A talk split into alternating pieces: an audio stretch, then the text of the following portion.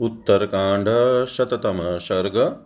केकय देश से ब्रह्मषि गार्ग्य का भेंट लेकर आना और उनके संदेश के अनुसार श्री राम की आज्ञा से कुमारों सहित भरत का गंधर्व देश पर आक्रमण करने के लिए प्रस्थान। कस्यचित् त्वतः कालस्य युधाजितकेकयो नृपः स्वगुरुं प्रेषयामाश राघवाय महात्मने गाग्रियमङ्गिरसः पुत्रं ब्रह्मर्षिममित्प्रभं दश चाश्वसहस्राणि प्रीतिदानमनुत्तमम् कम्बलानि च रत्नानि चित्रवस्त्रमथोत्तमं रामाय प्रददौ राजा शुभान्याभरणानि च श्रुत्वा तु राघवो धीमान् महर्षिगाग्र्यमागतं मातुलस्याश्वपतिन पर्प्रहितं तन्महाधनम् प्रत्युद्गम्य च काकुत्स्थः।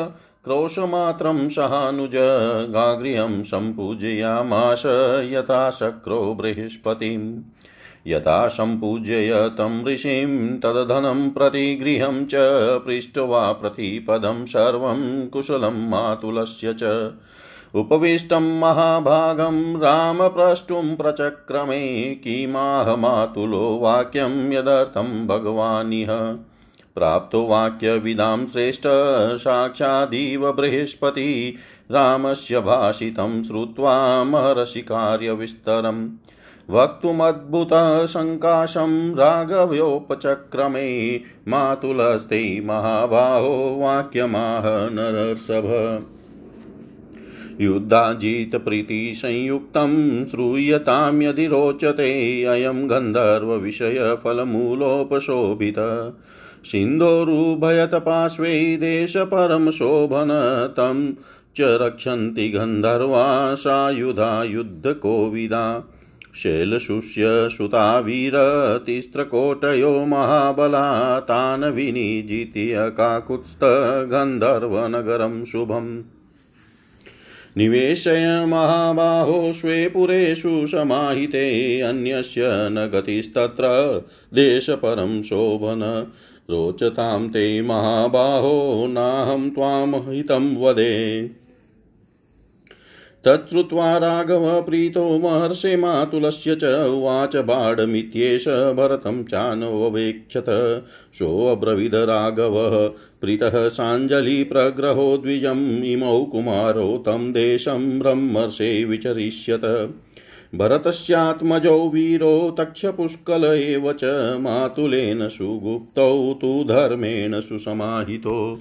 भरतं चाग्रतः कृत्वा कुमारो सबलानुगौ निहत्य गन्धर्वसूतान् द्वैपुरे विभजिष्यत।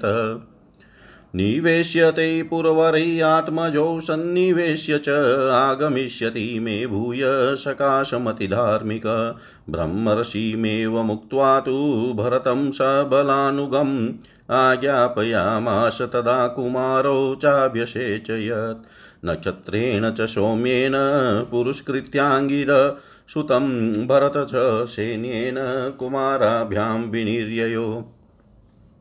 सा सेनाशक्रयुक्तेव नगरानिर्य यावत् राघवानुगता दूरं दुराधर्षासुरैरपि मांसाशिनश्च ये सत्वा रक्षाशिषु महान्ति च अनुजग्मुहि भरतं रुधिरस्य पिपाशया।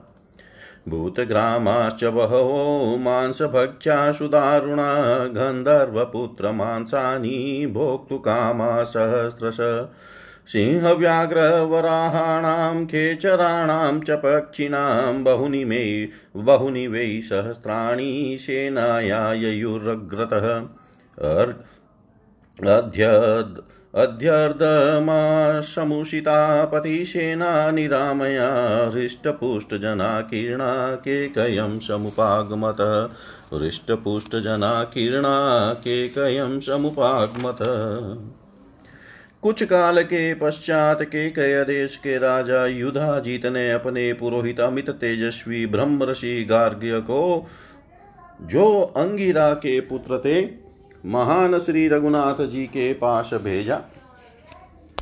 उनके साथ श्री रामचंद्र जी को परम उत्तम प्रेमोपहार के रूप में अर्पण करने के लिए उन्होंने दस हज़ार घोड़े, बहुत से कंबल, कालीन और शाल आदि नाना प्रकार के रत्न, विचित्र विचित्र, सुंदर वस्त्र तथा मनोहर आभूषण भी दिए थे।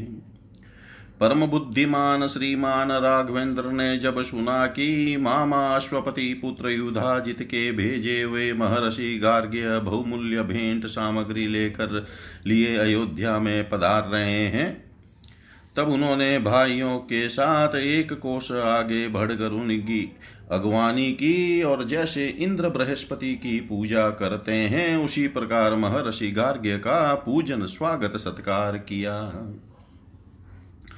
इस प्रकार महर्षि का आदर सत्कार करके उस धन को ग्रहण करने के पश्चात उन्होंने उनका तथा मामा के घर का सारा कुशल समाचार पूछा। फिर जब वे महाभाग ब्रह्म ऋषि सुंदर आसन पर विराजमान हो गए, तब श्री राम ने उनसे इस प्रकार पूछना आरंभ किया ब्रह्म से मेरे मामा ने क्या संदेश दिया है, जिसके लिए साक्षात बृहस्पति के समान वाक्य वेताओं में श्रेष्ठ आप पूज्यपाद महर्षि ने यहाँ पधारने का कष्ट किया है? श्री राम का यह प्रश्न सुनकर महर्षि ने उनसे अद्भुत कार्य विस्तार का वर्णन आरंभ किया। महाबाहो, आपके मामा नरश्रेष्ठ युधाजित ने जो प्रेम पूर्वक संदेश दिया है, उसे यदि रुचि कर जान पड़े तो सुनिए। उन्होंने कहा है कि यह जो फल मूलों से सुशोभित गंधर्व देश सिंधु नदी के दोनों तटों पर बसा हुआ है, बड़ा सुंदर प्रदेश है। वीर रघुनंदन गंधर्वराज शैलुष की संताने, तीन करोड़ महाबली गंधर्व जो युद्ध की कला में कुशल और अस्त्र शस्त्रों में संपन्न है। अस्त्र शस्त्रों से संपन्न है, उस देश की रक्षा करते हैं। काकुतस्थ महाबाहो, आप उन गंधर्वों को जीत कर वहाँ सुंदर गंधर्व नगर बसाइए।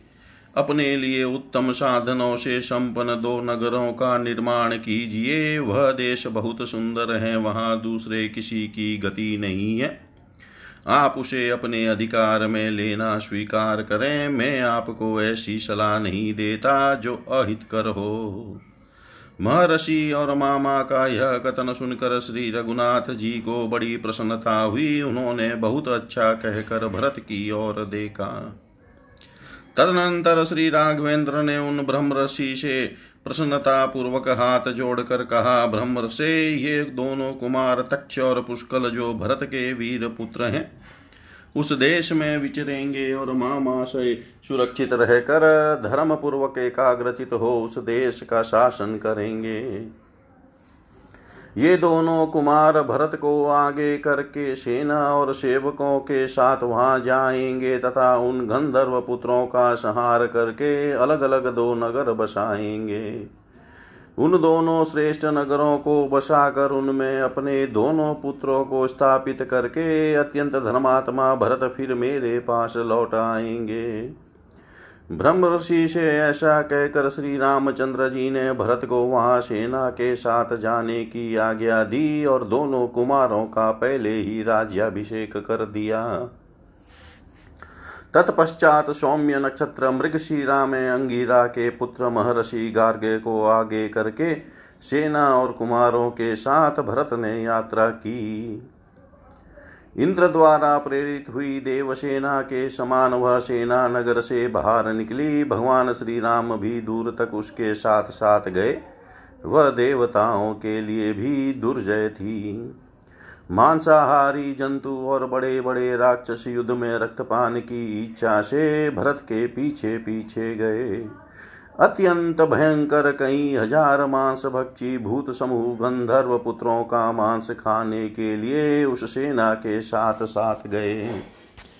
सिंह, बाघ, सुअर और आकाशचारी पक्षी कई हज़ार की संख्या में सेना के आगे आगे चले।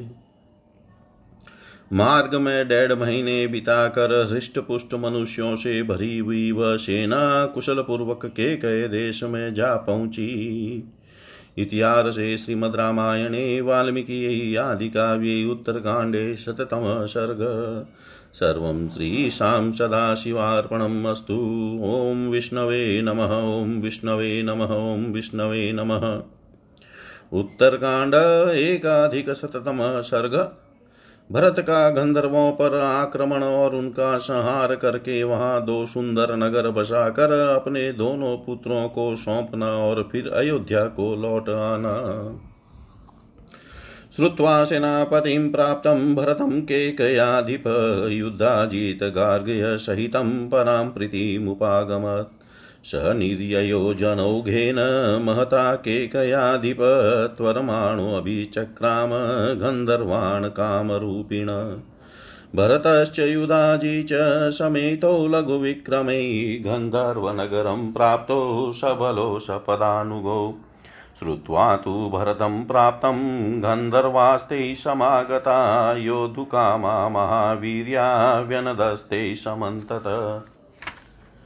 ततः सम्भवद्युद्धं तुमुलं लोमहर्षणं सप्तरात्रं महाभीमं न चानयतरयोर्जय। खड्गशक्तिधनुग्राहा नद्यशोणितशस्त्रवा नृकलेवर वाहिन्यप्रवृता सर्वतो दिशम्। ततो रामानुजः क्रुधः कालस्यास्त्रं सुदारुणं संवर्तं नाम भरतो गन्धर्वेष्वभ्यचोदयत् ते बधा कालपाशेन संवर्तेन विदारिता क्षणेनाभिहस्तास्तेन तिस्त्रकोटयो महात्मना। ततः युद्धं तादृशं घोरं न स्मरन्ति दिवोकश निमेषान्तर्मात्रेण तादृशानां महात्मना। हतेषु तेषु सर्वेषु भरतकेकैषुत निवेशयामास तदा संवृधे द्वै पुरोतमे। तक्षं तक्षशिलायां तु पुष्कलं पुष्कलावते गन्धर्वदेशे रुचिरे गान्धारविषये च स। धनरत्नौघसङ्कीर्णे अन्योन्यसङ्घर्षकृते स्पर्धया गुणविस्तरै। उभैषु रुचिरप्रख्ये व्यवहारेरखिलविषये उद्यानयान सम्पूर्णेषु विभक्तान्तरपापणे। उभै पूर्वरे रम्ये विस्तरे रूपशोभिते ग्रहमुख्येषु रुचिरे विमाने बहुविवृते। शोभिते शोभनीयेश्च देवाय तनविस्तरै ताले स्तमाले स्तिलकै बलुकुलैरूपशोभिते निवेशय पञ्चभिवर्षे भरतो राघवानुज, पुनरान्महाबाहुर्योध्यां केकयीसुत सोऽभिवाद्य महात्मानं साक्षाद्धर्ममिवापरं राघवं भरत श्रीमान् ब्रह्माणमिव वासव। सशंस च यथावृतं गन्धर्ववधमुत्तमं निवेशनं च देशस्य श्रुत्वा प्रीतोऽस्य राघव। निवेशनं च देशस्य श्रुत्वा प्रीतोऽस्य राघव। केकयराज युधाजित ने जब सुना कि महर्षि गाग्रय के साथ स्वयं भरत सेनापति होकर आ रहे हैं तब उन्हें बड़ी प्रसन्नता हुई। वे के नरेश भारी जन समुदाय के साथ निकले और भरत से मिलकर बड़ी उतावली के साथ इच्छा अनुसार रूप धारण करने वाले गंधर्वों के देश की ओर चले। भरत और युद्धाजित दोनों ने मिलकर बड़ी तीव्र गति से सेना और सवारियों के साथ गंधर्वों की राजधानी पर धावा किया। भरत का आगमन सुनकर वे महापराक्रमी गंधर्व युद्ध की इच्छा से एकत्र हो सब और ज़ोर ज़ोर से गर्जना करने लगे। फिर तो दोनों और की सेनाओं में बड़ा भयंकर और रोंगटे खड़े कर देने वाला युद्ध छिड़ गया। वह महाभयंकर संग्राम लगातार सात रात तक चलता रहा, परंतु दोनों में से किसी भी एक पक्ष की विजय नहीं हुई। चारों ओर खून की नदियाँ बह चली। तलवार शक्ति और धनुष उस नदी में विचरने वाले ग्राहों के समान जान पड़ते थे। उनकी धारा में मनुष्यों की लाशें बह जाती थी। तब रामानुज भरत ने कुपित होकर गंधर्वों पर काल देवता के अत्यंत भयंकर अस्त्र का जो संवर्त नाम से प्रसिद्ध है प्रयोग किया। इस प्रकार महात्मा भरत ने क्षण भर में तीन करोड़ गंधर्वों का संहार कर डाला। वे गंधर्व कालपाश से बध हो संवर्तास्त्र से विदीर्ण कर डाले गए। ऐसा भयंकर युद्ध देवताओं ने भी कभी देखा हो, यह उन्हें याद नहीं आता था। पलक मारते मारते वैसे पराक्रमी महामनस्वी समस्त गंधर्वों का संहार हो जाने पर के कई कुमार भरत ने उस समय वहाँ दो समृद्धिशाली सुंदर नगर बसाए। मनोहर गंधर्व देश में तक्षशिला नाम की नगरी बसाकर उसमें उन्होंने तक्ष को राजा बनाया और गांधार देश में पुष्कलावत नगर बसाकर उसका राज्य पुष्कल को सौंप दिया। वे दोनों नगर धन धान्य एवं रत्न समूहों से भरे थे। अनेकानेक कानन उनकी शोभा बढ़ाते थे। गुण विस्तार की दृष्टि से वे मानो परस्पर होड़ लगाकर संघर्ष पूर्वक आगे बढ़ रहे थे। दोनों नगरों की शोभा परम मनोहर थी। दोनों स्थानों का व्यवहार, व्यापार निष्कपट, शुद्ध एवं सरल था। दोनों ही नगर उद्यानों, बाग बगीचों तथा नाना प्रकार की सवारियों से भरे पूरे थे। उनके भीतर अलग अलग कई बाज़ार थे। दोनों श्रेष्ठ पुरों की रमणीयता देखते ही बनती थी। उन अनेक ऐसे विस्तृत पदार्थ उनकी शोभा बढ़ाते थे, जिनका नाम अभी तक नहीं लिया गया है। सुंदर श्रेष्ठ ग्रह तथा बहुत से सतमहले मकान वहाँ की श्री वृद्धि कर रहे थे।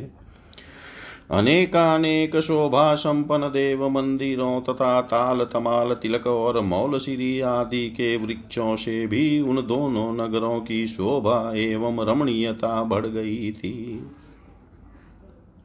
पाँच वर्षों में उन राजधानियों को अच्छी तरह आबाद करके श्री राम के छोटे भाई के कई कुमार महाबाहु भरत फिर अयोध्या में लौट आए। वहाँ पहुंचकर श्रीमान भरत ने द्वितीय धर्मराज के समान महात्मा श्री रघुनाथ जी को उसी तरह प्रणाम किया, जैसे इंद्र ब्रह्मा जी को प्रणाम करते हैं। तत्पश्चात उन्होंने गंधर्वों के वध और उसे दे, उस देश को अच्छी तरह आबाद करने का यथावत समाचार कह सुनाया। सुनकर श्री रघुनाथ जी उन पर बहुत प्रसन्न हुए। इतिहासे श्रीमद् रामायणे वाल्मीकि आदिकाव्ये उत्तरकाण्डे एकाधिकशततम सर्ग। सर्वं श्रीशां सदाशिवार्पणम् अस्तु। ॐ विष्णवे नमः, ॐ विष्णवे नमः, ॐ विष्णवे नमः। उत्तरकांड द्वयधिकशततम सर्ग। श्री राम की आज्ञा से भरत और लक्ष्मण द्वारा कुमार, अंगद और चंद्रकेतु की कारुपथ देश के विभिन्न राज्यों पर नियुक्ति। तच्छ्रुत्वा हर्षमापेदि राघवो भ्रातृभिः सह वाक्यं चाद्भुतसङ्काशं भ्रातॄन् प्रोवाच राघव।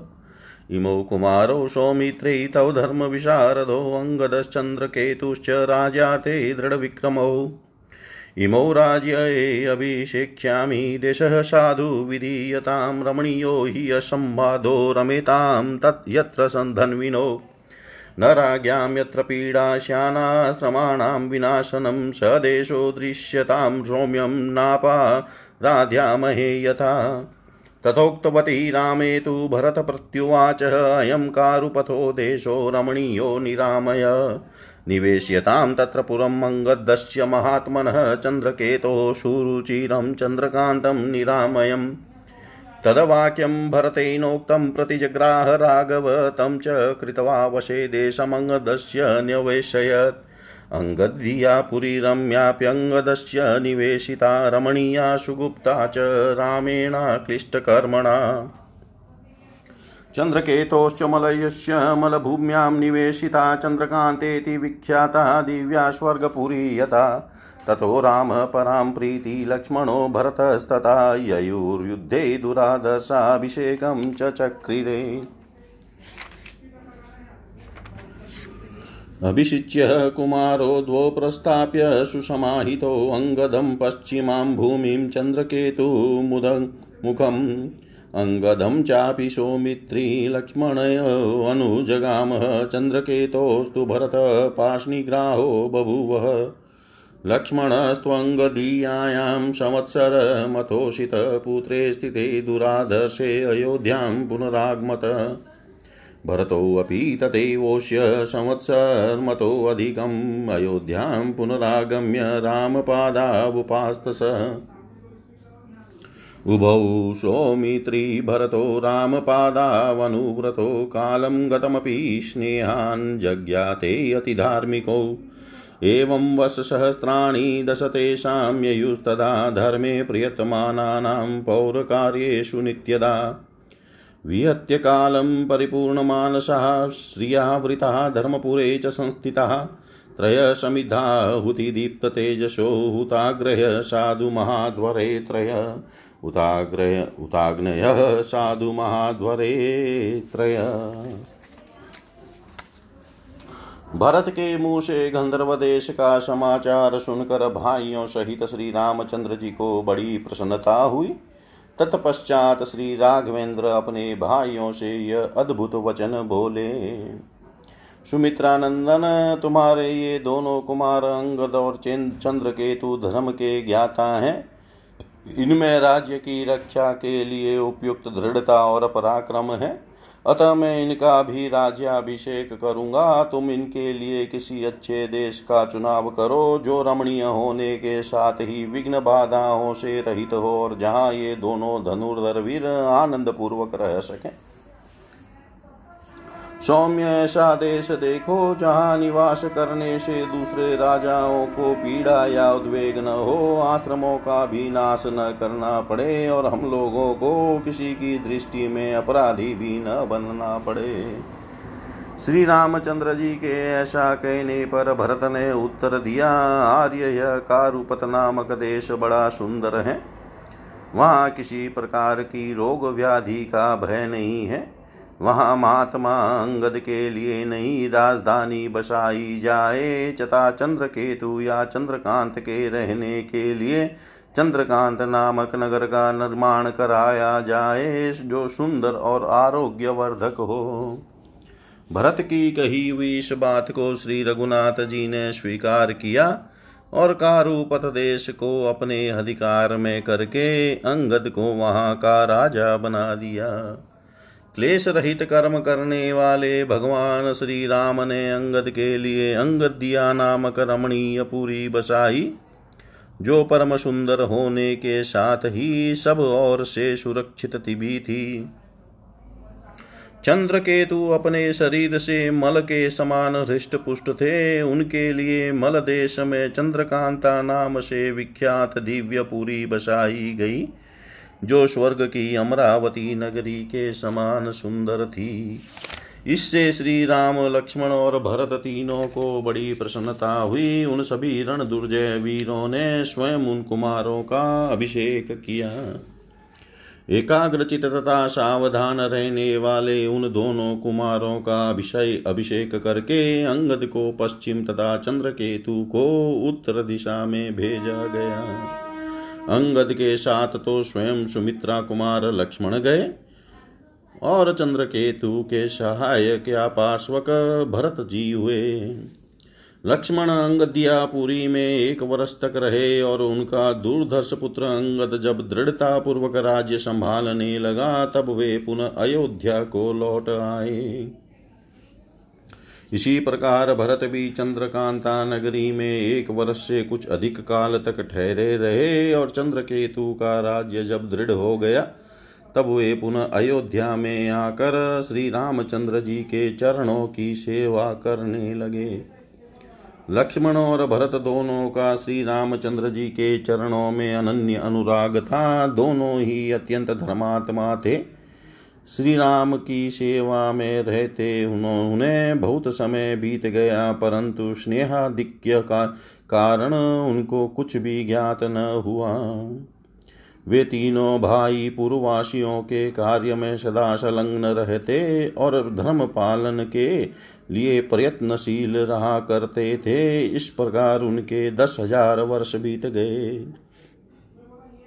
धर्म साधन के स्थान भूत अयोध्यापुरी में वैभव संपन्न होकर रहते हुए वे तीनों भाई यथा समय घूम फिर कर प्रजा की देखभाल करते थे। उनके सारे मनोरथ पूर्ण हो गए थे तथा वे महायज्ञ में आहुति पाकर प्रज्वलित हुए दीप्त तेजस्वी घार्यपत्य आहवनीय और दक्षिण नामक त्रिविध अग्नियों के समान प्रकाशित होते थे। इतिहासे श्रीमद्रामायणे वाल्मीकि आदिकाव्ये उत्तरकाण्डे द्व्यधिकशततमः सर्ग। सर्वं श्रीशां सदाशिवार्पणम् अस्तु। ॐ विष्णवे नमः, ॐ विष्णवे नमः, ॐ विष्णवे नमः। उत्तरकांड त्रयाधिकशततमः सर्ग। श्री राम के यहाँ काल का आगमन और एक कठोर शर्त के साथ उनका वार्ता के लिए उद्यत होना। कस्यचित् त्वतकालस्य रामे धर्मपरे स्थिते कालस्तापसरूपेण राजद्वारमुपागमत्। सोऽब्रवी लक्ष्मणं वाक्यं धृतिमन्तं यशस्विनं माँ निवेदय रामाय सम्प्राप्तं कार्यगौरवा दूतो हि अतिबलस्याहं महर्षे जश रामं दिदृक्षुरायात् हि महाबल। तस्य तद्वचनं श्रुत्वा सौमित्रीस्त्वर्यान्वितः न्यवेदयतः रामाय तापसं तं समागतम् जयश्वराजधर्मेण उभौ लोको महाद्युते दुतस्त्वां दृष्टुमायातव तपसा भास्कर प्रभ। तद्वाक्यं लक्ष्मणोक्तं वै श्रुत्वा राम उवाच प्रवेश्यतां मुनिस्तात महोजास्तस्य वाक्यधृग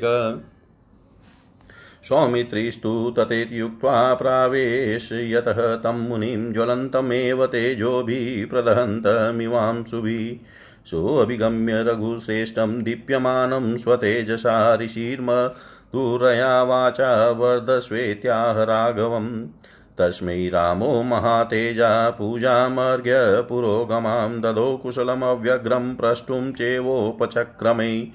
पृष्टश्च कुशलं तेन रामेण वदतां वर आसने काञ्चने दिव्यै निषसाद महायशा।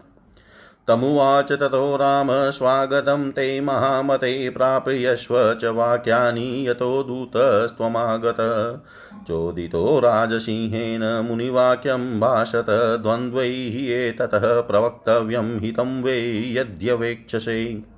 यः शृणोति निरीक्षेद वासवद्यो भविता तव भवेद वै मुनिमुख्यस्य वचनं यद्यवेक्षसे। तथेसि तथेति च प्रतिज्ञाय रामो लक्ष्मणं ब्रवीद्वारितिष्ठमहाबाहो प्रतिहारं विसर्जय। समेवद्यः खलु भवेदं वाचं द्वन्द्वसमीरितं ऋषेमं च सौमित्रै पश्येद वा शृणुया च य ततो निक्षिप्य काकुत्स्थो लक्ष्मणं द्वारि सङ्ग्रहं तमुवाच मुने वाक्यं कथयस्वेति राघव। ततः ते मनीषितं वाक्यं येन वासी समाहित कथयस्वाविशङ्कस्त्वं ममापि। हृदि वर्तते कथयस्वाविशङ्कस्त्वं ममापि। हृदि वर्तते। तदनंतर कुछ समय और बीत जाने पर, जबकि भगवान श्री राम धर्म पूर्वक अयोध्या के राज्य का पालन कर रहे थे साक्षात काल तपस्वी के रूप में राजभवन के द्वार पर आया। उसने द्वार पर खड़े हुए धैर्यवान एवं यशस्वी लक्ष्मण से कहा, मैं एक भारी कार्य से आया हूँ। तुम श्री रामचंद्र जी से मेरे आगमन की सूचना दे दो। महाबली लक्ष्मण में अमित तेजस्वी महर्षि अति बल का दूत हूँ, और एक आवश्यक कार्यवश श्री रामचंद्र जी से मिलने आया हूँ। उसकी वह बात सुनकर सुमित्रा कुमार लक्ष्मण ने बड़ी उतावली के साथ भीतर जाकर श्री रामचंद्र जी से उस तापस के आगमन की सूचना दी। महातेजस्वी महाराज, आप अपने राजधर्म के प्रभाव से इहलोक और परलोक पर भी विजयी हो। एक महर्षि दूत के रूप में आपसे मिलने आए हैं। वे तपस्या जनित तेज से सूर्य के समान प्रकाशित हो रहे हैं। लक्ष्मण की कही हुई वह बात सुनकर श्री राम ने कहा तात उन महातेजस्वी मुनि को भीतर ले आओ, जो कि अपने स्वामी के संदेश लेकर आए हैं। तब जो आज्ञा कहकर सुमित्रा कुमार उन मुनि को भीतर ले आए, वे तेज से प्रज्वलित होते और अपनी प्रखर किरणों से दग्ध करते हुए से जान पड़ते थे। अपने तेज से दीप्तमान रघुकुल तिलक श्री राम के पास पहुंचकर ऋषि ने उनसे मधुर वाणी में कहा, रघुनंदन, आपका अभ्युदय हो। महातेजस्वी श्री राम ने उन्हें पाद्य अर्घ्य आदि पूजनोपचार समर्पित किया। और शांत भाव से उनका कुशल समाचार पूछना आरंभ किया। श्री राम के पूछने पर वक्ताओं में श्रेष्ठ महायशस्वी मुनि कुशल समाचार बताकर दिव्य सुणमय आसन पर विराजमान हुए। तदनंतर श्री राम ने उनसे कहा, महामते, आपका स्वागत है। आप जिनके दूत होकर यहाँ पधारे हैं, उनका सुन, संदेश सुनाइए। राज सिंह श्री राम के द्वारा इस प्रकार प्रेरित होने पर मुनि बोले, यदि आप हमारे हित पर दृष्टि रखें तो जहाँ हम और आप दो ही आदमी रहें, वहीं इस बात को कहना उचित है।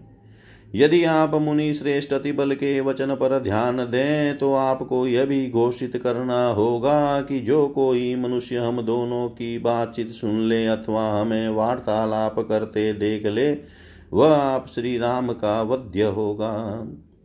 श्री राम ने तथास्तु कहकर इस बात के लिए प्रतिज्ञा की और लक्ष्मण से कहा, महाबाहो, द्वारपाल को विदा कर दो और स्वयं ड्योढ़ी पर खड़े होकर पहरा दो। सुमित्रानंदन जो ऋषि और मेरी दोनों की कही हुई बात सुन लेगा या बात करते हमें देख लेगा, वह मेरे द्वारा मारा जाएगा।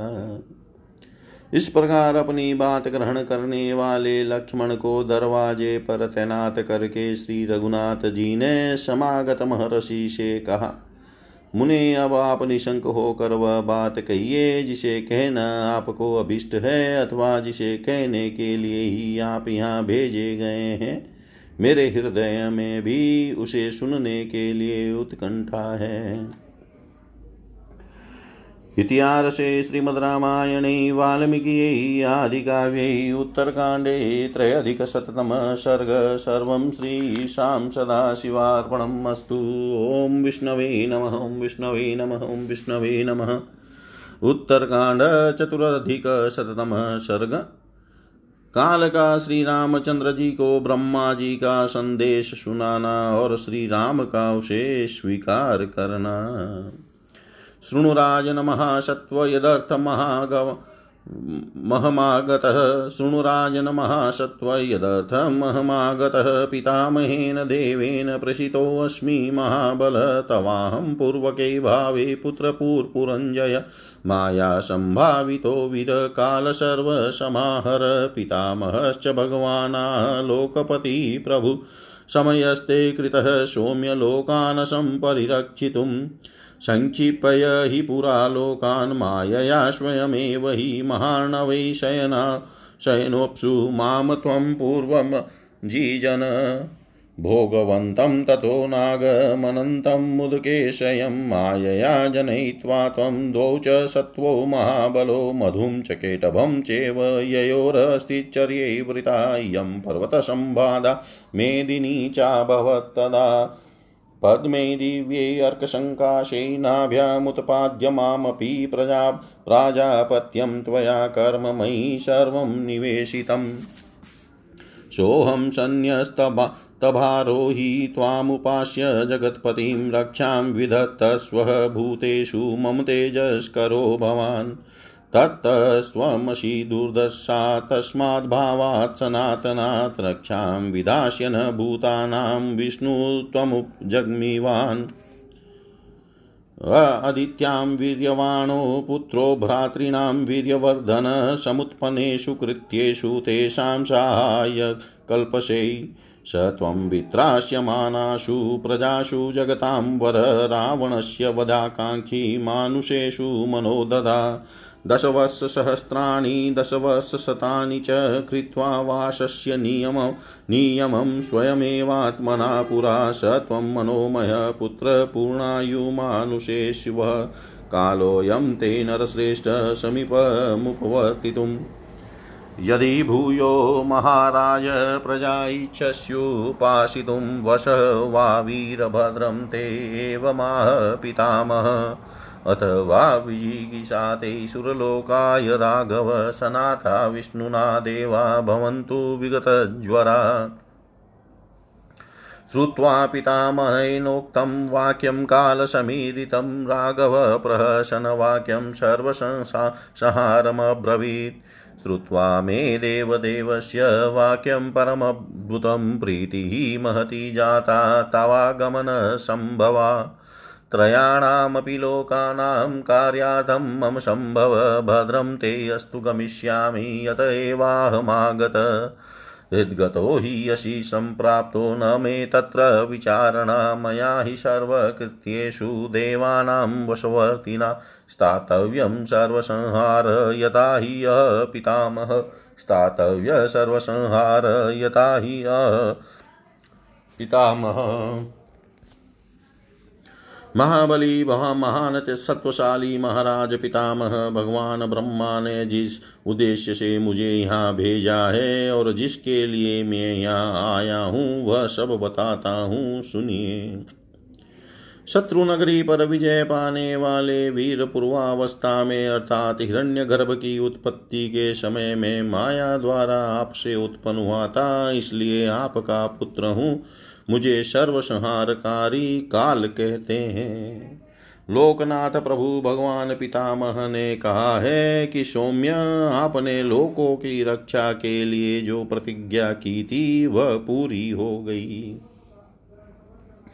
पूर्व काल में समस्त लोकों को माया के द्वारा स्वयं ही अपने में लीन करके आपने महासमुद्र के जल में शयन किया था।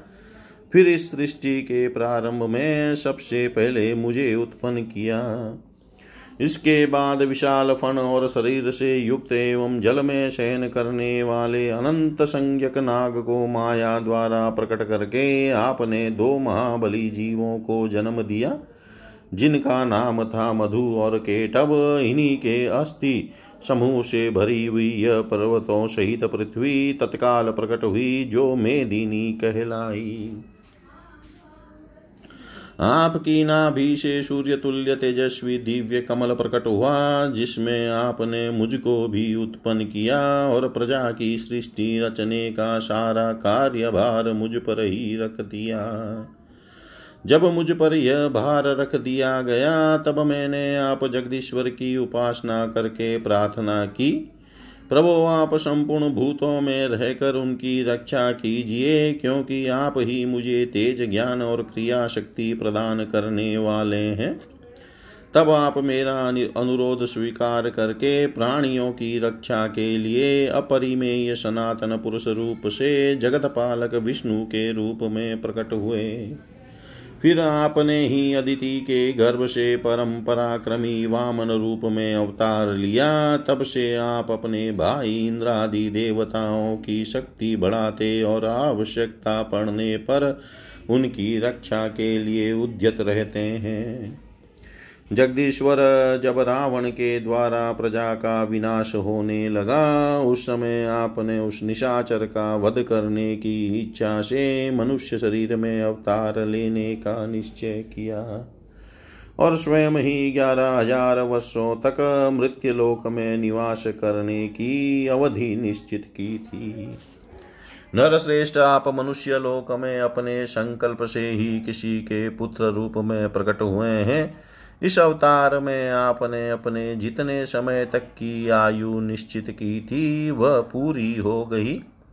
अतः आप, अब आपके लिए यह हम लोगों के समीप आने का समय है।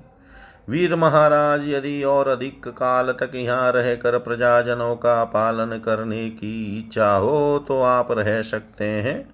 आपका कल्याण हो रघुनंदन, अथवा यदि परम धाम में पधारने का विचार हो तो अवश्य आवे। आप विष्णु देव के स्वधाम में प्रतिष्ठित होने पर संपूर्ण देवता सनाथ एवं निश्चिंत हो जाएँ, ऐसा पितामह ने कहा है। काल के मुख से कहे गए पितामह ब्रह्मा के संदेश को सुनकर श्री रघुनाथ जी हँसते हुए उस सर्वसंहारी काल से बोले, काल देवाधिदेव ब्रह्मा जी का यह परम अद्भुत वचन सुनने को मिला। इसलिए तुम्हारे आने से मुझे बड़ी प्रसन्नता हुई है। तीनों लोकों के प्रयोजन की सिद्धि के लिए ही मेरा यह अवतार हुआ था। वह उद्देश्य अब पूरा हो गया, इसलिए तुम्हारा कल्याण हो। अब मैं जहाँ से आया था, वहीं चलूँगा। काल मैंने मन से तुम्हारा चिंतन किया था, उसी के अनुसार तुम यहाँ आए हो। अतः इस विषय को लेकर मेरे मन में कोई विचार नहीं है। सर्वसंहारकारी काल मुझे सभी कार्यों में सदा देवताओं का वशवर्ती होकर ही रहना चाहिए, जैसा कि पितामह का कथन है। इतिहासे श्रीमद्रामायणे वाल्मीकियै आदिकाव्ये उत्तरकाण्डे चतुरधिकशततमः सर्ग। सर्वं श्रीशां सदाशिवार्पणम् अस्तु। ॐ विष्णवे नमः विष्णवे नमः विष्णवे नमः। उत्तरकाण्ड पञ्चाधिकशततमः सर्ग, दुर्वासा के साप से साप के भय से लक्ष्मण का नियम भंग करके श्री राम के पास इनके आगमन का समाचार देने के लिए जाना श्री राम का दुर्वासा मुनि को भोजन कराना और उनके चले जाने पर लक्ष्मण के लिए चिंतित होना। तथा तयो समदतो दुर्वासा भगवान् ऋषि रामस्य दर्शनकाङ्क्षी राजद्वारमुपागमत्। सोऽभिगम्य तु सौमित्रीमुवाच ऋषिषत्तम रामं दर्शय मे शीघ्रं पुरा मे अथोऽतिवर्तते मुनेस्तु भाषितं श्रुत्वा लक्ष्मणपरवीरहाभिवाद्य महात्मानं वाक्यमेतद्वाच किं कार्यं ब्रूहि भगवन् को हि अर्थ किं करोम्यहं व्यग्रो हि राघवो भ्रमणमुरतं परिपाल्यताम्।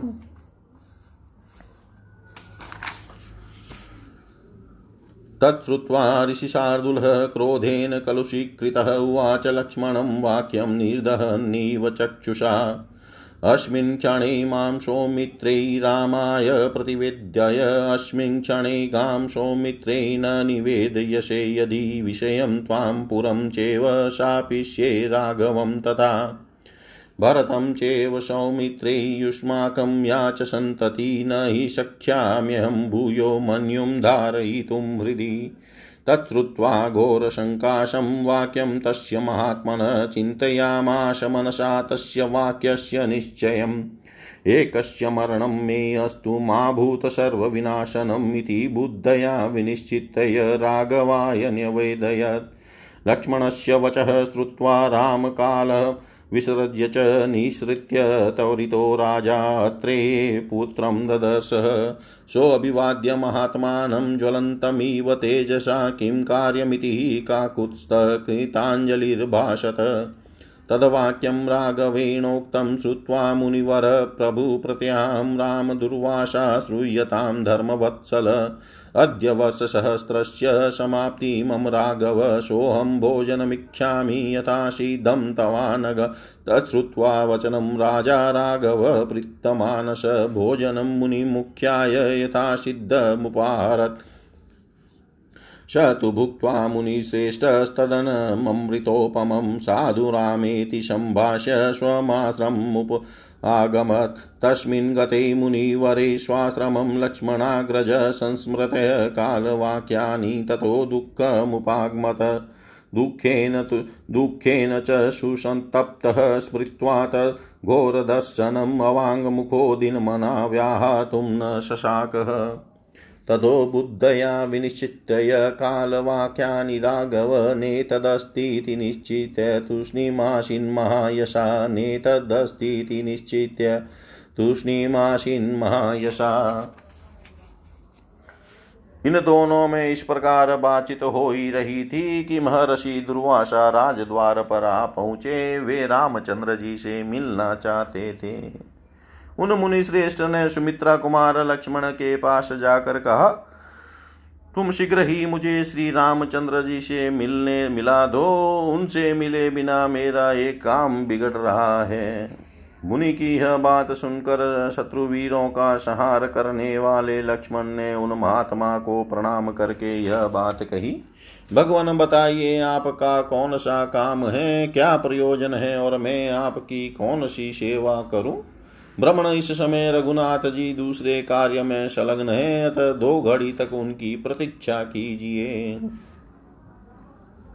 यह सुनकर मुनि श्रेष्ठ ध्रुवाशा रोष से तमतमा उठे और लक्ष्मण की ओर इस प्रकार देखने लगे, मानो अपनी नेत्राग्नि से उन्हें भस्म कर डालेंगे। साथ ही उनसे इस प्रकार बोले, सुमित्रा कुमार, इस क्षण श्री राम को मेरे आगमन की सूचना दो। यदि अभी अभी उनसे मेरे आगमन का समाचार नहीं निवेदन करोगे तो मैं इस राज्य को, नगर को, तुमको श्री राम को, भरत को और तुम लोगों की जो संतति है, उन, उसको भी शाप दे दूँगा। मैं पुनः इस क्रोध को अपने हृदय में धारण नहीं कर सकूँगा। उन महात्मा का यह घोर वचन सुनकर लक्ष्मण ने उनकी वाणी से जो निश्चय प्रकट हो रहा था, उस पर मन ही मन विचार किया। अकेले मेरी ही मृत्यु हो, यह अच्छा है, किंतु सबका विनाश नहीं होना चाहिए। अपनी बुद्धि द्वारा ऐसा निश्चय करके लक्ष्मण ने श्री रघुनाथ जी से ध्रुवाशा के आगमन का समाचार निवेदन किया। लक्ष्मण की बात सुनकर राजा श्री राम काल को विदा करके तुरंत ही निकले और अत्रिपुत्र ध्रुवाशा से मिले।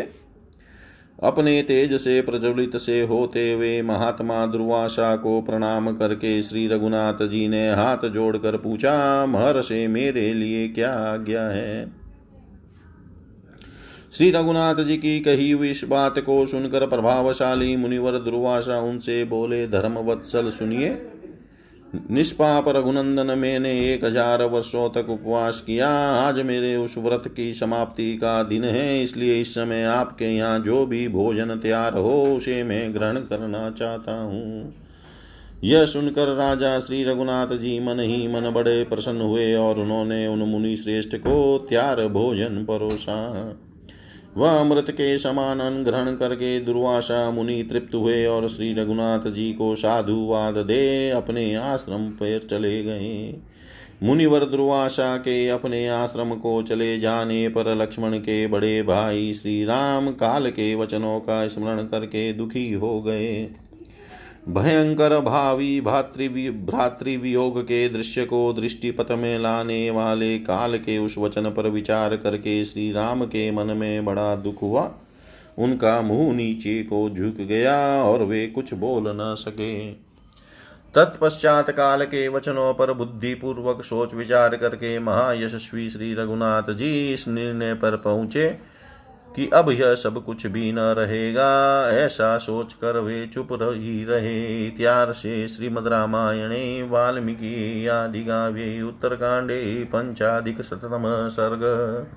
सर्वं श्रीशां सदाशिवाय अर्पणम् अस्तु। उत्तरकाण्ड षडधिकशततम सर्ग। श्री राम के त्याग देने के पर लक्ष्मण का सशरीर स्वर्ग गमन अवाङ्मुखमधोदीनं दृष्ट्वा सोममिवाप्लुतं राघवं लक्ष्मणो वाक्यं हृष्टो मधुरमब्रवीत् न सन्तापं महाबाहो मदर्थं कर्तुमर्हसि पूर्वनिर्माणवदाहि कालस्य गतिरीदृशी जहि माँ सौम्य विस्त्रब्धं प्रतिज्ञां परिपालय हीनप्रतिज्ञा काकुतस्थः प्रयान्ति नरकं नर, यदि प्रीति महाराज यद्यनुग्राह्यतां मयि मयि जहि माँ निविशङ्कस्त्वं धर्मं वदय राघव लक्ष्मणेन तथोक्तस्तु रामप्रचि लितेन्द्रियमन्त्रिण समुपानीय तथैव च पुरोदशम् अब्रवीच तदावृतं तेषां मध्ये स राघव दुर्वासोऽभिगमं चैव प्रतिज्ञां तापसस्य च। तच्छ्रुत्वा मन्त्रिण सर्वेशोपाध्याया समासत वसिष्ठस्तु महातेजा वाक्यमेतद्दुवाच दृष्टमेतन्महाबाहो क्षयं ते रोमहर्षणं लक्ष्मणेन वियोगश्च तव राम महायश त्यजेनं बलवान् कालो मा प्रतिज्ञां वृथा कृता प्रतिज्ञायां हि नष्टायां धर्मो हि विलयं व्रजे ततो धर्मे विनिष्टे तु त्रैलोक्यं सचराचरं सदैव सदेवर्षिगणं सर्वं विनशयेत तु न संशय स त्वं पुरुषसाधुलत्रैलोकस्याभिपालनात् लक्ष्मणेन विना चाद्य जगतस्वस्थं कुरुष्व।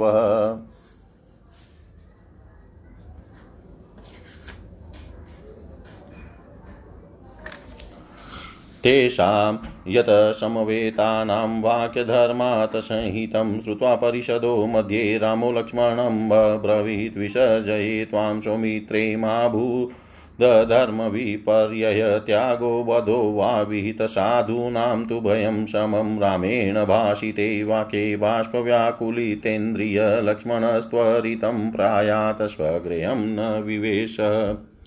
स गत्वा शरयुतिरमुपस्पशय कृताञ्जलिनिगृहं सर्वस्त्रोतांसि निःश्वासनमुमोच। अनिश्वसन्तं युक्तं तं सशक्राशाप्सरो गणा देवासरसिगणा सर्वे पुष्पैरभ्यकीरस्तदा।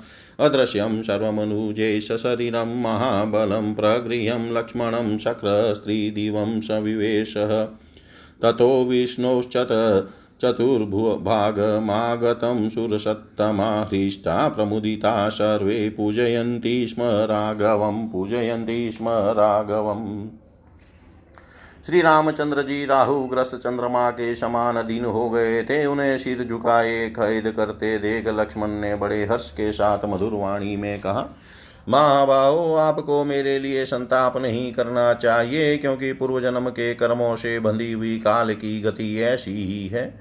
सौम्य, आप निश्चिंत होकर मेरा वध कर डालें और ऐसा करके अपनी प्रतिज्ञा का पालन करें। काकुतस्था प्रतिज्ञा भंग करने वाले मनुष्य नरक में पड़ते हैं। महाराज, यदि आपका मुझ पर प्रेम है और यदि आप मुझे कृपा पात्र समझते हैं तो निशंक होकर मुझे प्राण दंड दें। रघुनत आप अपने, रघुनंदन, आप अपने धर्म की वृद्धि करें। लक्ष्मण के ऐसा कहने पर श्री राम की इंद्रियाँ चंचल हो उठी वे धैर्य से विचलित से हो गए और मंत्री तथा पुरोहित जी को बुलाकर उन सब के बीच में वह सारा वृतांत बताने लगे। श्री रघुनाथ जी ने दुर्वासा के आगमन और तापस रूपधारी काल के समक्ष की हुई प्रतिज्ञा की बात भी बताई। यह सुनकर सब मंत्री और उपाध्याय चुपचाप बैठे रह गए। कोई कुछ बोल न सका। तब महा तेजस्वी वशिष्ठ जी ने यह बात कही। महाबाहु, महायशस्वी श्री राम इस समय जो रोंगटे खड़े कर देने वाला, विकट विकट विनाश आने वाला है, तुम्हारे साथ ही बहुत से प्राणियों का जो साकेत गमन होने वाला है और लक्ष्मण के साथ जो वियोग हो रहा है, यह सब मैंने तपोबल द्वारा पहले से ही देख लिया है। काल बड़ा प्रबल है, तुम लक्ष्मण का परित्याग कर दो, प्रतिज्ञा झूठी न करो, क्योंकि प्रतिज्ञा के नष्ट होने पर धर्म का लोप हो जाएगा। धर्म का लोप होने पर चराचर प्राणियों, देवताओं तथा ऋषियों सहित सारी त्रिलोकी नष्ट हो जाएगी, इसमें संशय नहीं है। अतः पुरुष सिंह तुम त्रिभुवन की रक्षा पर दृष्टि रखते हुए लक्ष्मण को त्याग दो और उनके बिना अब धर्मपूर्वक स्थित रहकर संपूर्ण जगत को स्वस्थ एवं सुखी बनाओ। वहाँ एकत्र हुए मंत्री, पुरोहित आदि सब सभासदों की, उस सभा के बीच वशिष्ठ मुनि की कही हुई यह बात सुनकर श्री राम ने लक्ष्मण से कहा, सुमित्रानंदन, में तुम्हारा परित्याग करता हूँ। जिससे धर्म का लोप न हो, साधु पुरुषों का त्याग किया जाए अथवा वध, दोनों समान ही है। श्री राम के इतना कहते ही लक्ष्मण के नेत्रों में आँसू भर आए। वे तुरंत वहाँ से चल दिए, अपने घर तक नहीं गए। सरयू के किना, किनारे जाकर उन्होंने आचमन किया और हाथ जोड़कर संपूर्ण इंद्रियों को वश में करके प्राण वायु को रोक लिया।